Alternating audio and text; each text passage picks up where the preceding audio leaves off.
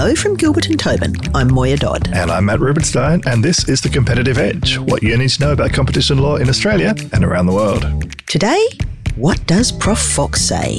Legendary NYU professor Eleanor Fox joins us to talk about trends in antitrust in the US and worldwide, which is terrific context for us in Australia as we think about some major changes to merger clearance and competition and consumer enforcement. There's this very interesting aspect where our antitrust enforcers in the US are very much on the same page as Margaret Margrethe Vestager and the CMA in UK and Australia. I think the enforcers are very much of the same point of view of what is an abuse of market power. But the US, our enforcers might say that, but if they go into court, they have to litigate the cases under our law and our law is not there. But first, Matt, What's been happening around the grounds? Well, the big news for a lot of people is that the strike by the Writers Guild of America has just ended. It lasted for 148 days, which is just five days less than the devastating strike of 1988.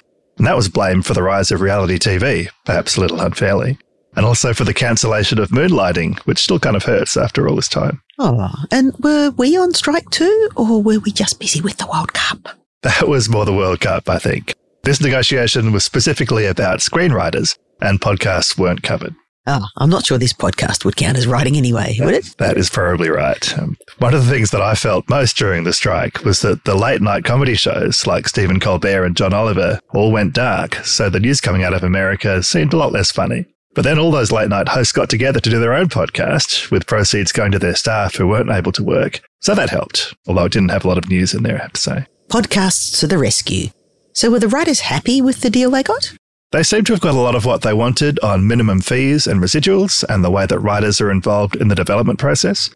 On artificial intelligence, they are allowing studios to use AI to generate material, but that can't affect the way that human writers are paid or credited. Mm, so if I tell ChatGPT to write a heartwarming drama about the Matildas winning the World Cup and give that to you to add a few jokes, then I still have to pay the same amount to you and give you the same writing credit as if you'd come up with the whole thing yourself? You would, and that's fair, I think. AI doesn't have to eat or pay the rent. And then on the issue of using human writers' scripts to train generative AI, they've kind of kicked that down the road a bit. So the writers are allowed to say that they reserve their rights in that respect, but it's all really kind of a developing and still disputed area of the copyright law. Well, we look forward to more funny news from the US and all the other projects that had been on pause for the last five months. Well done settling that dispute. Well done. Uh, the screen actors, of course, are still on strike, and they're led by the formidable Fran Drescher from The Nanny, of course. And they have similar concerns about AI being used to alter their performances or even create digital replicas of themselves. And they've all just returned to negotiations, so hopefully those will work out too. Fingers crossed. What else is happening? While still on AI, the European Commission, the European Parliament, and the Council of the EU are in what they call trilogue negotiations to finalise the AI Act, which is likely to be the first comprehensive regulatory framework for AI from a major jurisdiction. And the European Parliament has prepared a draft and it's now in talks with the other bodies to finalise it sometime this year. That's right. The Act sets out this process where various AI systems are categorised by the level of risk that they present. AI systems that are considered to present an unacceptable risk are going to be banned. And the Parliament says those should include social scoring, real time and remote biometric identification, and cognitive behavioral manipulation of people or specific vulnerable groups. And the example they give there is voice activated toys that encourage dangerous behavior in children, which seems weirdly specific. It does, but sounds pretty dangerous. Below that level are high risk AI tools that can affect safety or fundamental rights. Those will need to be assessed before they go on the market and through their life cycle as well, since they can evolve as they go on. But most of them will be able to be self assessed by the producers. And those will include systems used in products identified by the EU's product safety laws, like toys that don't tell your children to stab you in your sleep, as well as vehicles, medical devices, and lifts and also general areas like law enforcement, border control, and worker management. Some of those things sound pretty Orwellian. Yeah, you'd see why I'd want those to be assessed. And the lift thing really gives me the heebie jeebies. then there's assistance in legal interpretation and the application of the law. Oh, are those the tools that are going to take our jobs? Well, they might make our jobs easier, and maybe so easy they don't need us at all. Oh, what a terrible thought. I'm sure there's a Simpsons reference there. Yep, season four again. Can you imagine a world without lawyers? Oh, more of a visual joke, maybe, but we'll put it in the show notes. Now, generative AI in particular has really exploded in the last year, but the AI Act has been in development since 2021. So, how have they kept up with all this stuff that keeps changing? Yeah, well, they've added a new category of foundation models, and that includes generative AI. Those will have extra transparency requirements. They'll need to disclose that content was created by AI. They'll have to prevent illegal content from being generated, and they'll need to summarize the copyrighted data that they've used for training the models. So far, it looks like the use of AI in real time identification is a real sticking point. For example, to identify bucket man types who are banned from stadiums from getting into games. And a lot of the member countries want to decide for themselves when it's necessary to do that. According to every movie I've ever seen, everyone's been doing that forever. There's also a concern about whether disclosing all the copyrighted material that you might have used to train your AI is really practical at this stage. Well, our unnaturally intelligent Peter Waters has asked whether the risk based structure of the AI Act is really up to the challenge of generative AI, which by definition can be used for just about anything from the most harmless to the riskiest of applications. Yeah, and you'll remember from our episode before the World Cup that Ed Santo asked whether AI should be addressed with its own legislation at all, or whether laws that already apply to different industries or kinds of conduct can be applied or adapted to AI instead.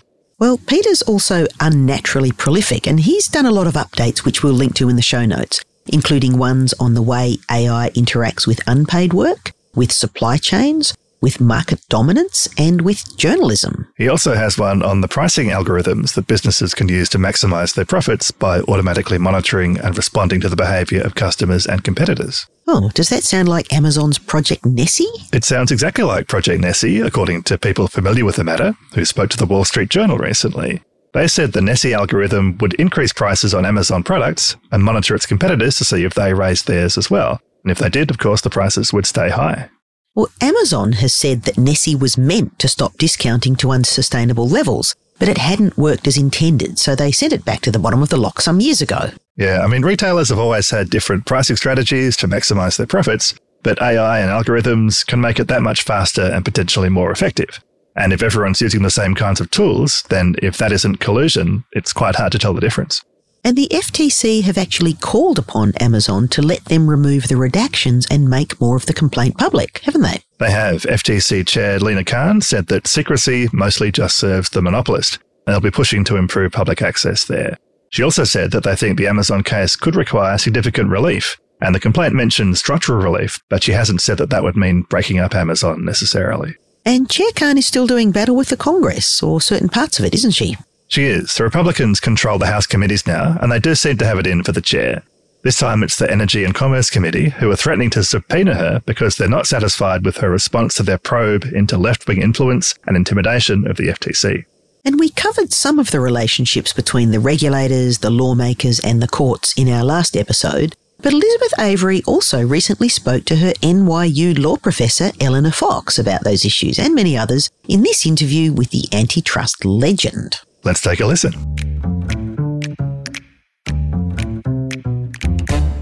I'm so thrilled and, and, excited to be interviewing Professor Eleanor Fox today. She was the first female partner at Simpson Thacher in 1970 with a very successful antitrust practice before moving into academia.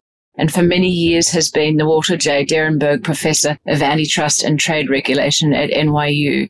Professor Fox continues her work in providing technical expertise for developing countries establishing competition laws and in contributing her vast experience and insights to the currently raging debate on the role of antitrust globally.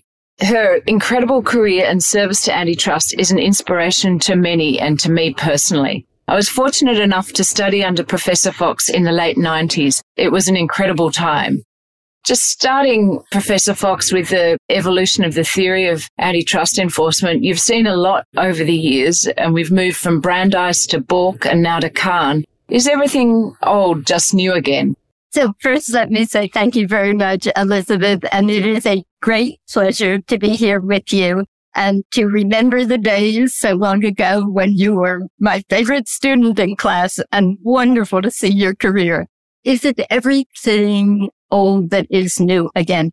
I would say no, that there has been an evolution and the evolution comes from the times of the 1960s and 70s for US when antitrust was very much about economic democracy as well as focusing on vibrancy of competition.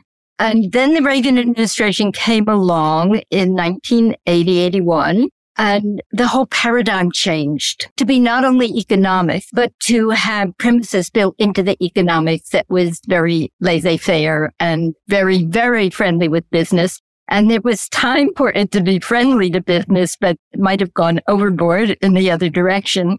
And I think that now over the last 10 years even and incorporated in our presidential elections, I think there's time for a change, a kind of movement that interpolates the best of the economics and that comes back to some of the roots of antitrust. But it's not the same as 1960s antitrust because 1960s antitrust in the US was actually blind to a lot of economics, but it is an updated version. And how, in the updated version, is economics interpreted differently to under Bork or the Chicago School? What is the different role that economics is playing now? I'd first say, as to Bork, it wasn't just that he wanted economics, but he really did want a laissez-faire view of economics. He wanted very, very little intervention in the market. Yes. So one point today is that the Biden administration is trying to take out what some people call the Chicago school premises that were built into the antitrust law and which is called sound economics but they weren't just sound economics. They really were a big sum on the scale for non-intervention. Hmm. So I think that's the big point, at least one big point. The other relate to what you see the antitrust laws as wanting to preserve.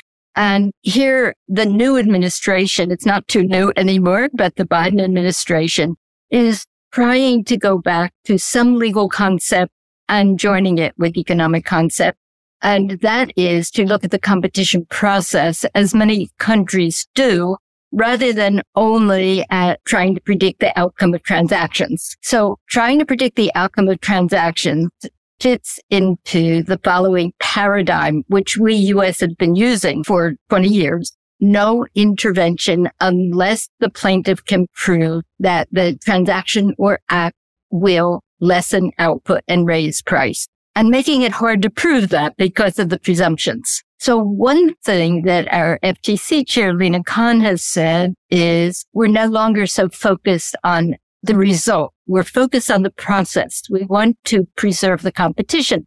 And indeed, our law, certainly our merger law talks about lessening competition. So according to her, we should be looking at competition and the competition process. And we should be looking at when a merger, for example, is weakening the forces of competition and thereby making or probably going to make the firms less responsive to the stakeholders.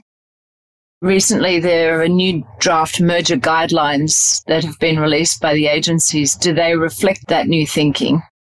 Yes, they absolutely do. In fact, that's the big way that they reflect thinking that according to them, but they have to go into court to win their cases. So, so that's what I'm saying, according to them. Yes. According to them, we should no longer be saying no enforcement unless it lessens output.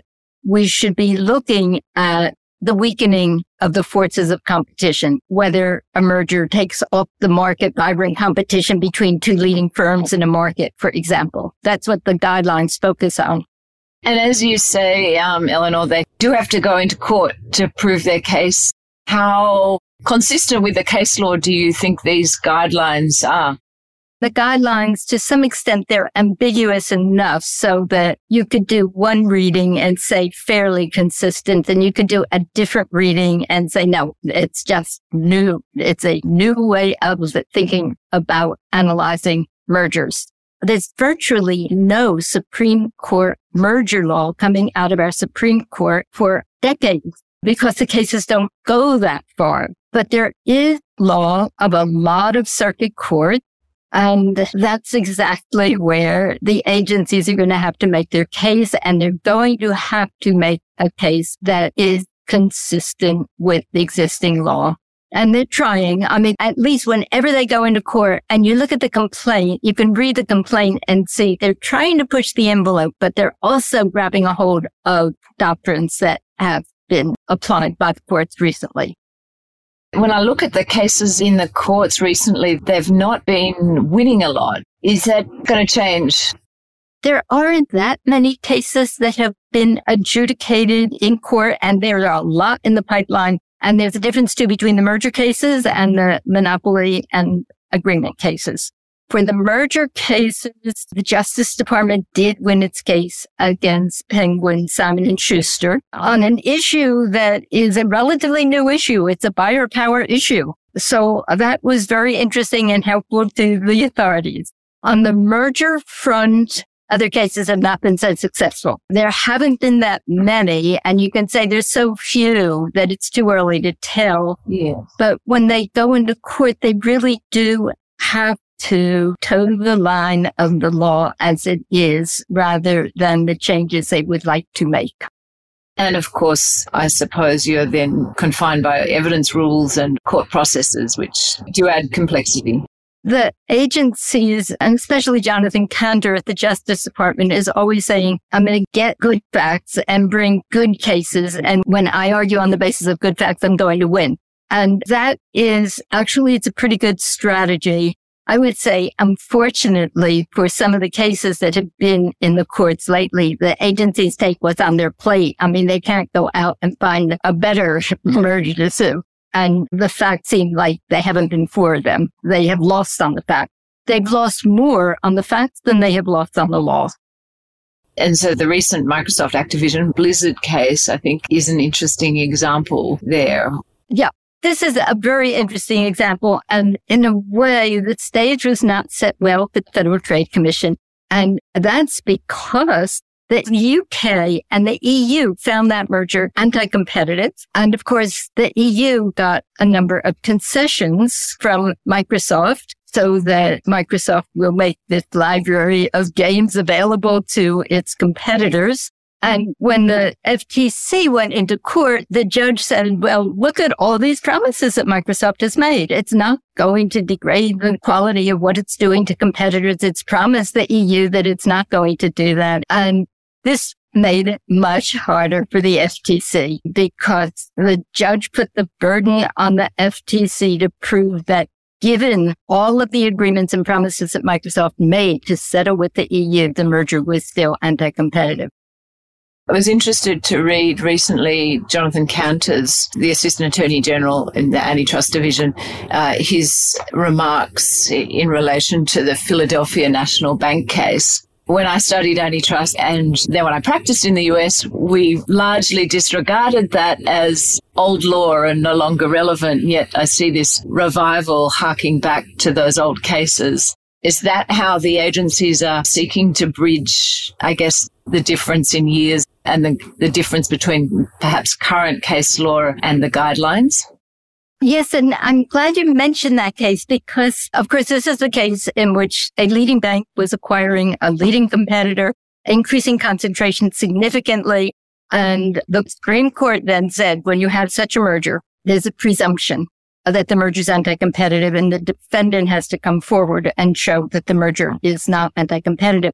So it's interesting. There was a period of time when you were in New York that people were questioning whether that would be applied because the structural presumption, many economists would say, was not supported by the facts. And if you were going to make an economic inference, there weren't enough facts to make a presumption that the merger was anti-competitive. Interestingly, though, that case has actually survived. It's used by most courts today to say when there are leading competitors merging, important increase in concentration, the burden shifts. And today, for those who are the experts, they know it's not necessarily that there's always a logical inference, but it's some combination of likely enough to be harming competition. Defendant has all the facts. And as a matter of convenience and litigation efficiency, they shift the burden. So it's not questioned in the courts today. The courts will usually shift the burden in Philadelphia National Bank. That is probably the only situation that's horizontal where there is a legal presumption in our case law that is currently used. So under the new draft merger guidelines, the agencies would like a lot more presumptions, but they're not in the law. The ACCC is currently looking at merger reforms in Australia that would shift the presumption I think what we're grappling with here in Australia is the difficulty of then proving a negative. You have to prove that your merger would not substantially lessen competition, which can be very challenging. How have practitioners and how have the courts dealt with overcoming that presumption in the US? Actually, it handled pretty well in the United States. There are cases in which the presumption is overcome. One important case is Baker Hughes. All of the things you would normally put in the case that actually the competition is very vibrant. That if the merging parties are trying to exploit it, all the competition is going to zoom in and pressure them to not exploit in Baker Hughes, it was the question of foreign competition that would come in immediately if the firms would exploit. So whatever your case is, whatever the universe of facts is, the merging parties do have a significant chance if the market is really competitive, despite the high concentration and high increase. You will find the facts and the good experts that will testify. That's an important point. It's the, the judicial process allows those facts to be flushed out properly through the experts, through the cross examination and documents. That's all part of the process. Professor Fox, the other aspect I wanted to touch on was the Chevron doctrine that has existed for many years with the presumption of deference to the agencies. What's the current state of the law there and how do you see that developing?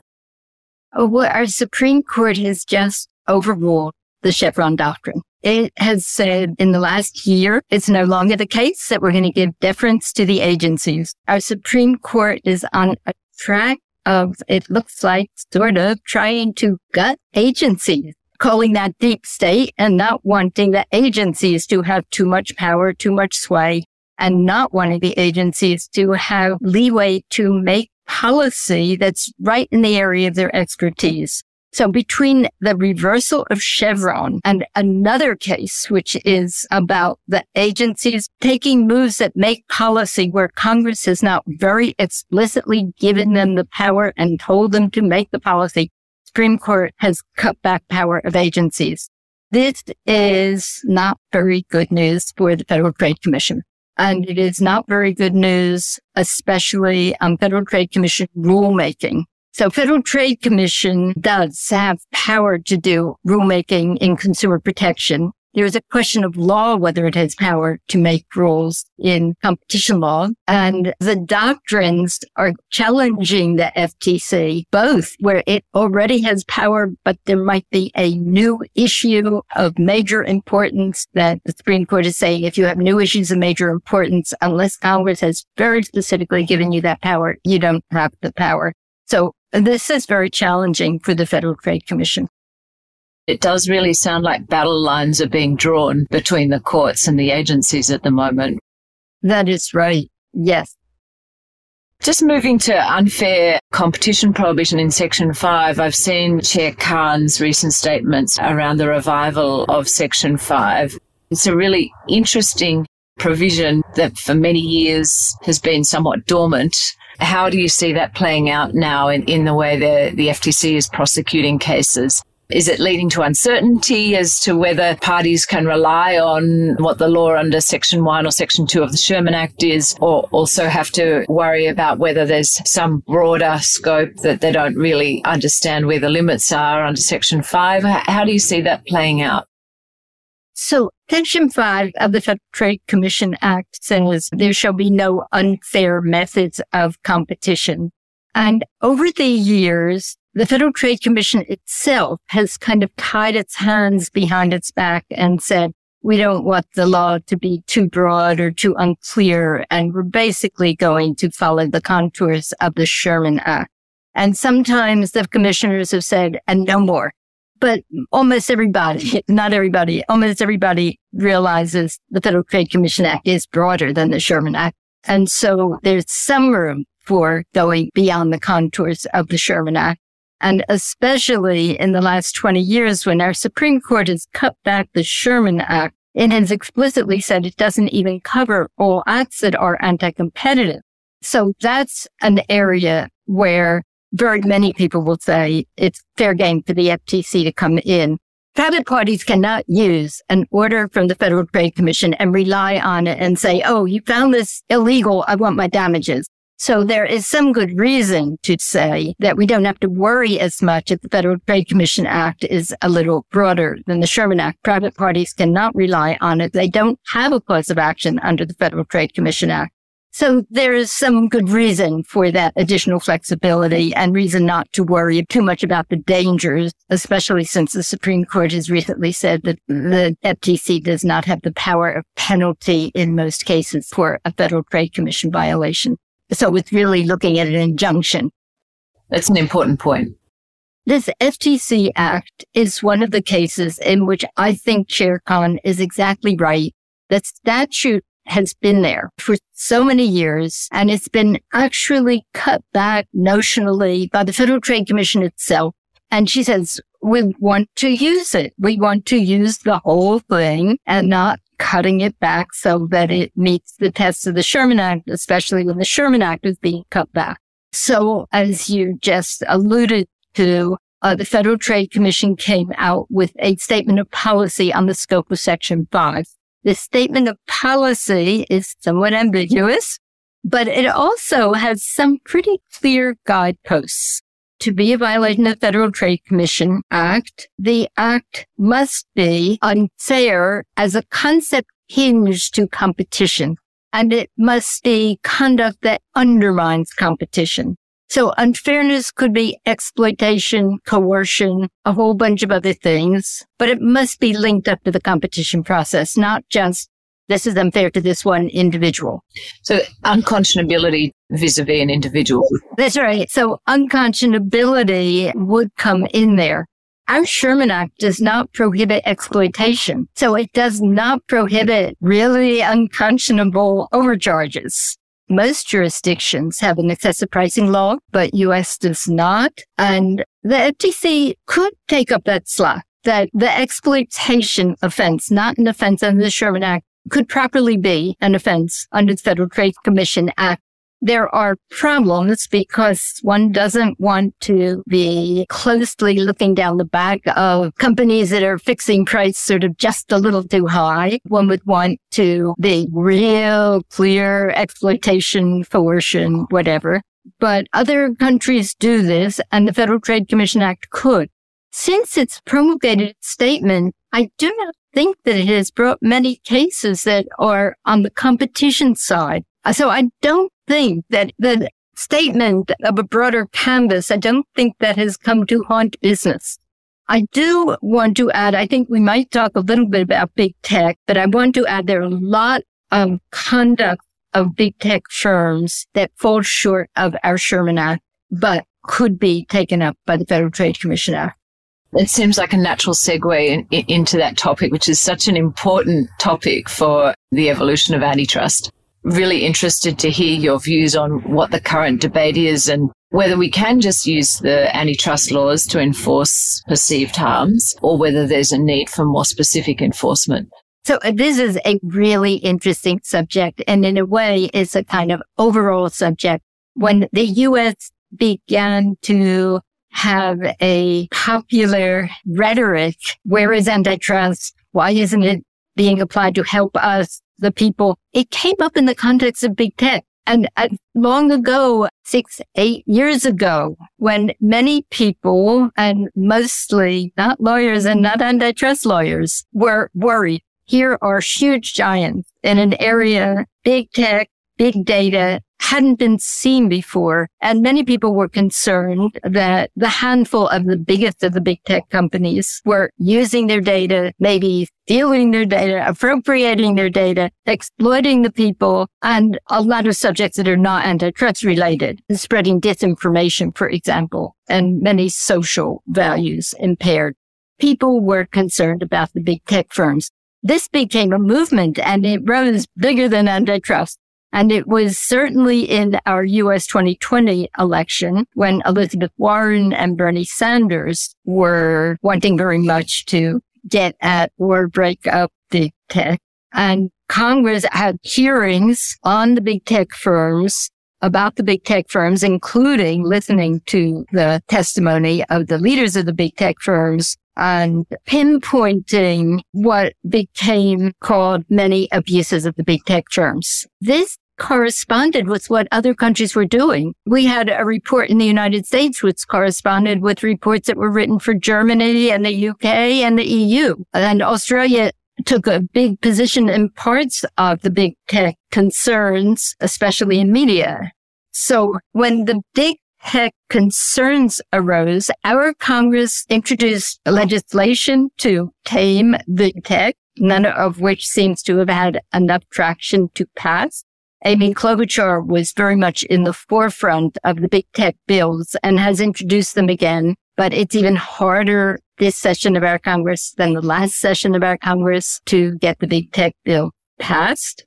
But this is what I want to say in answer to your question about why isn't antitrust law itself just fine? Why do we need to go in new directions? Because countries are going in new directions and jurisdictions are going in new directions, including your legislation on media. That's Australia proposed guidelines and EU about to implement its Digital Markets Act, which is regulation that's akin to, but different from antitrust and UK doing something pretty similar.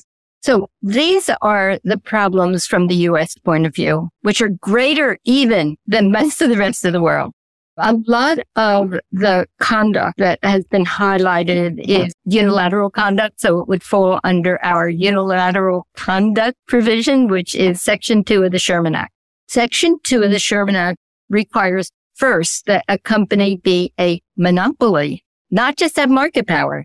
And second, that it do anti-competitive acts that given our Supreme Court jurisprudence, are fair to attack under the antitrust law. And both of those aspects turn out to be really important barriers that have to be gotten over when a case is brought under Section 2 of the Sherman Act. And so in the United States, we're about to have a trial against Google. Some of these issues are going to be coming up. Is Google a monopoly? Google says the competition is a click away. That is a, in a way, fair argument in the United States. Google will try to prove that it does not have monopoly power. I shouldn't put it that way. The government has to prove that it does. And Google is probably the one of the big tech firms that's most likely to be found to have monopoly power. If you get down to Amazon, which also there are various practices that have been documented that many people think are abuses, but is Amazon a monopoly? I think this is a difficult question. Amazon might, if you're pushing it, have almost 50% of certain retail digital markets and it might be less. And it faces a lot of retail competition and digital retail competition. So that first box has to be kicked and proved and many jurisdictions, like this is the whole reason for the Digital Markets Act, not the whole, half the reason that you shouldn't have to prove it each time. That here are huge gatekeepers. They do have a lot of power. If they are found to come within the confines of what the covered platforms are, the EU does not have to prove it every time that these firms have even dominant power. Uh, so for US, we have to prove it every time and we have to prove monopoly power.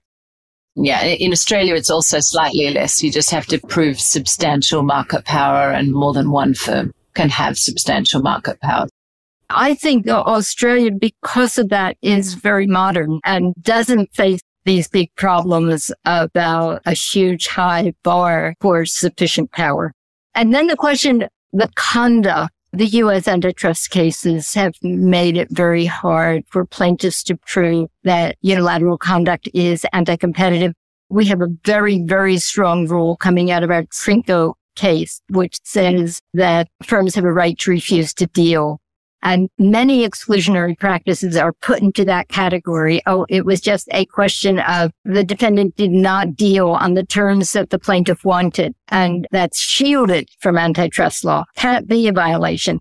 And that protects a huge amount of conduct and it might protect all the self-preferencing conduct that's going to be litigated. But it might be that US does not have a law against self-preferencing, meaning that if you have a platform, you made the platform, you can do what you want on the platform. It's like intra-brand competition rather than inter-brand cross-platform.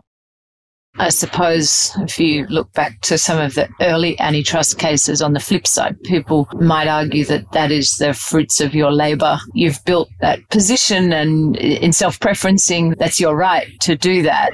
That's right. I mean, this is an argument that is a better argument in U.S. courts than anywhere else in the world. You built it, you can do what you want with it. I guess it also brings in the issue of convergence, which I know is an issue you've been following for many years, convergence and divergence. Back when I started out antitrust practice in the US, one of the first cases that I got involved in was the GE Honeywell case, which of course reached dramatically different results in the US compared with Europe. I'd be interested in your views as to why that happened and whether you still think that would happen today. That's very interesting and does lead into a very interesting conversation about convergence. Are we more converged today or not? So GE Honeywell, at least the decision of the European Commission was very much at odds with the US decision to let that merger go through. And of course, that was appeal to the court of first instance, as it then was called in the EU. And the court of first instance actually disagreed with the analysis of the European Commission and prohibited the merger on horizontal grounds, not conglomerate grounds. So at the end of the day, the divergence from GE Honeywell was not as great as it would have been if the conglomerate aspects had not been relitigated. But what does that do for today? This is my view. I mean, the, it's really interesting that the nations of the world seem to be on the same page on certain issues and then they're not on other issues. Take a look or think of the tech today. There's this very interesting aspect where our antitrust enforcers in the US are very much on the same page as Margrethe Vestager and the CMA in UK and Australia I think the enforcers are very much of the same point of view of what is an abuse of market power. But the U.S. enforcers might say that, but if they go into court, they have to litigate the cases under our law and our law is not there. So we have a divergence. We have a divergence probably on self-preferencing. We have a divergence on standards for sufficient market power to capture unilateral acts. And those are pretty big divergences. On mergers, I find fascinating now the merger that you brought up before on Microsoft Activision with the situation between the UK and the EU is so interesting because they both found that the merger was anti-competitive. But as we said before, the EU accepted Microsoft's commitments and the CMA did not. And at first it looked like they were going to bargain it out and they just decided that they are not accepting the commitments. They're going forward with the injunction. And then Microsoft comes forward and says, okay, so I am going to keep my commitments to the EU within the European Economic Area but will outside of the European Economic Area, there might be a different way of doing business in order to comply with the UK. A different remedy. Yeah. And then, as I mentioned in the US, the remedies of the EU have become very important as background for trying the case. So you had all three enforcers making a judgment in the first instance. This merger is anti-competitive and you had three different results. It's really interesting. And I wonder, part of it is that all have quite different processes. Right. They have very different processes. It's interesting how much that process then plays into the substantive results. Where do you think antitrust is heading to in the next five years? I know that's a, a long time in the world of antitrust with potential changes of administration or at, at least facing election, whether or not there's a change. I am optimistic that the conversation has changed in the United States to be much more aware of market power and its abuse, even if it doesn't go all the way to adopt new principles that our current enforcers would like us to adopt. I think there has been a movement for the good in recognizing forms of power that most of the rest of the world recognize. And I think that through this period of time where, as I mentioned, it's been a new conversation in the United States. And I think there's been a kind of convergence around that. Loose, very loose. There's not going to be one law.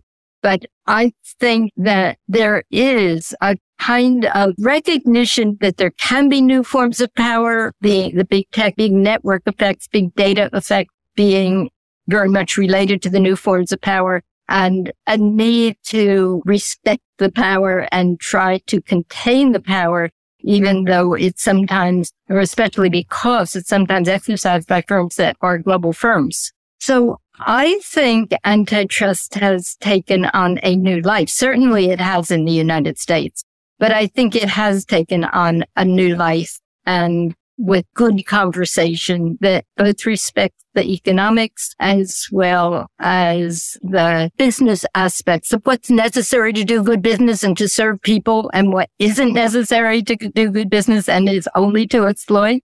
I think that the world is in a somewhat better place on antitrust, but not much else, unfortunately. And that the antitrust community has always been cosmopolitan in the sense of regarding effects across the world. And that also might distinguish antitrust from most other aspects of economic political life in the world today. Thank you very, very much for your time and your insights. I'm very grateful to have benefited from those insights over many years. If you were giving advice to a young antitrust lawyer starting out today, Eleanor, what would be your key point of advice to being a good antitrust lawyer? I have dual advice. I mean, one is a good antitrust lawyer has to be a good technician. A good antitrust lawyer has to listen really carefully to the fact and to love the fact and to understand how to analyze the fact. So the first is let yourself get trained into the technicalities of the law so that you really understand it. And the second is don't be shy about making your own judgments and thinking about what you think is really happening in the market, in the world. Develop thoughts of your own so that you do not become a technical clog, technician clog, because antitrust is full of policy. It's full of really interesting, wonderful policy. So let yourself develop as a policy person as well as a technician. I think that's really great advice. Thank you. And obviously makes the practice of antitrust law so exciting for us that we get to not only analyze facts and get to understand industries so closely, but also think more broadly about how the case or how an agency might perceive a case fits into the world and adapt our strategies accordingly. Thank you so much. It's been a pleasure speaking with you. I really appreciate your time. Thank you, Elizabeth. This has been fun and interesting, and I appreciate it. What a great interview. It's amazing to hear about the shift in antitrust and the rise and fall of the different schools from someone who was actively part of a lot of it.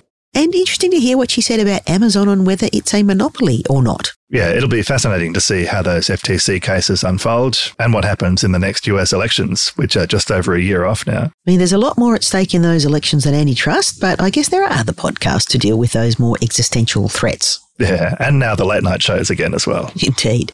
Well, in the meantime, Matt, what can you see in your crystal ball? Well, I can see that the Attorney General is holding up the substitution board with some changes to the High Court team.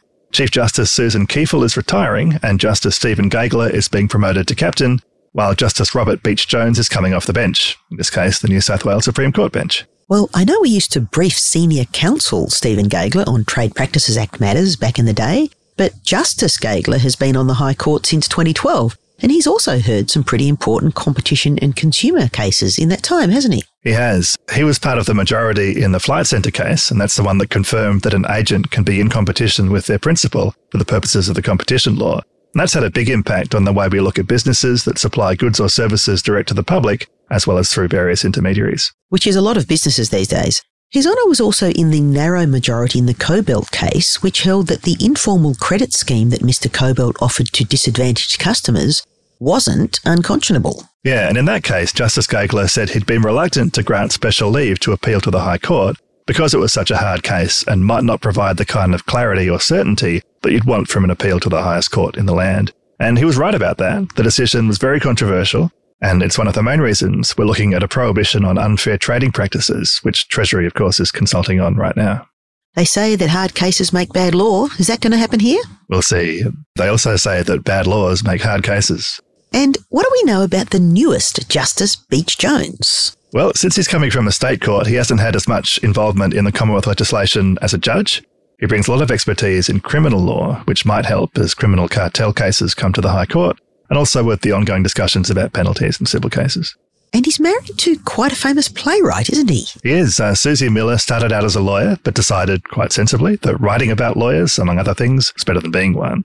Her most recent play is a one woman show about the life of Ruth Bader Ginsburg, the notorious RBG. Well, maybe we'll see a bit of that dramatic flair in the judgments of Justice Robert Beech Jones, RBJ. Let's hope. Those appointments will take effect from the 6th of November, so we'll look forward to seeing how the new court deals with competition and regulation issues, and all the other important questions, of course. And remember, you can find relevant links in the show notes and email us at edge at gtlaw.com.au. And we've got some great guests still to come, including Special Counsel Richard L'Estrange on undertakings, and if you enjoyed today's episode, please subscribe, leave us a review, and tell your friends.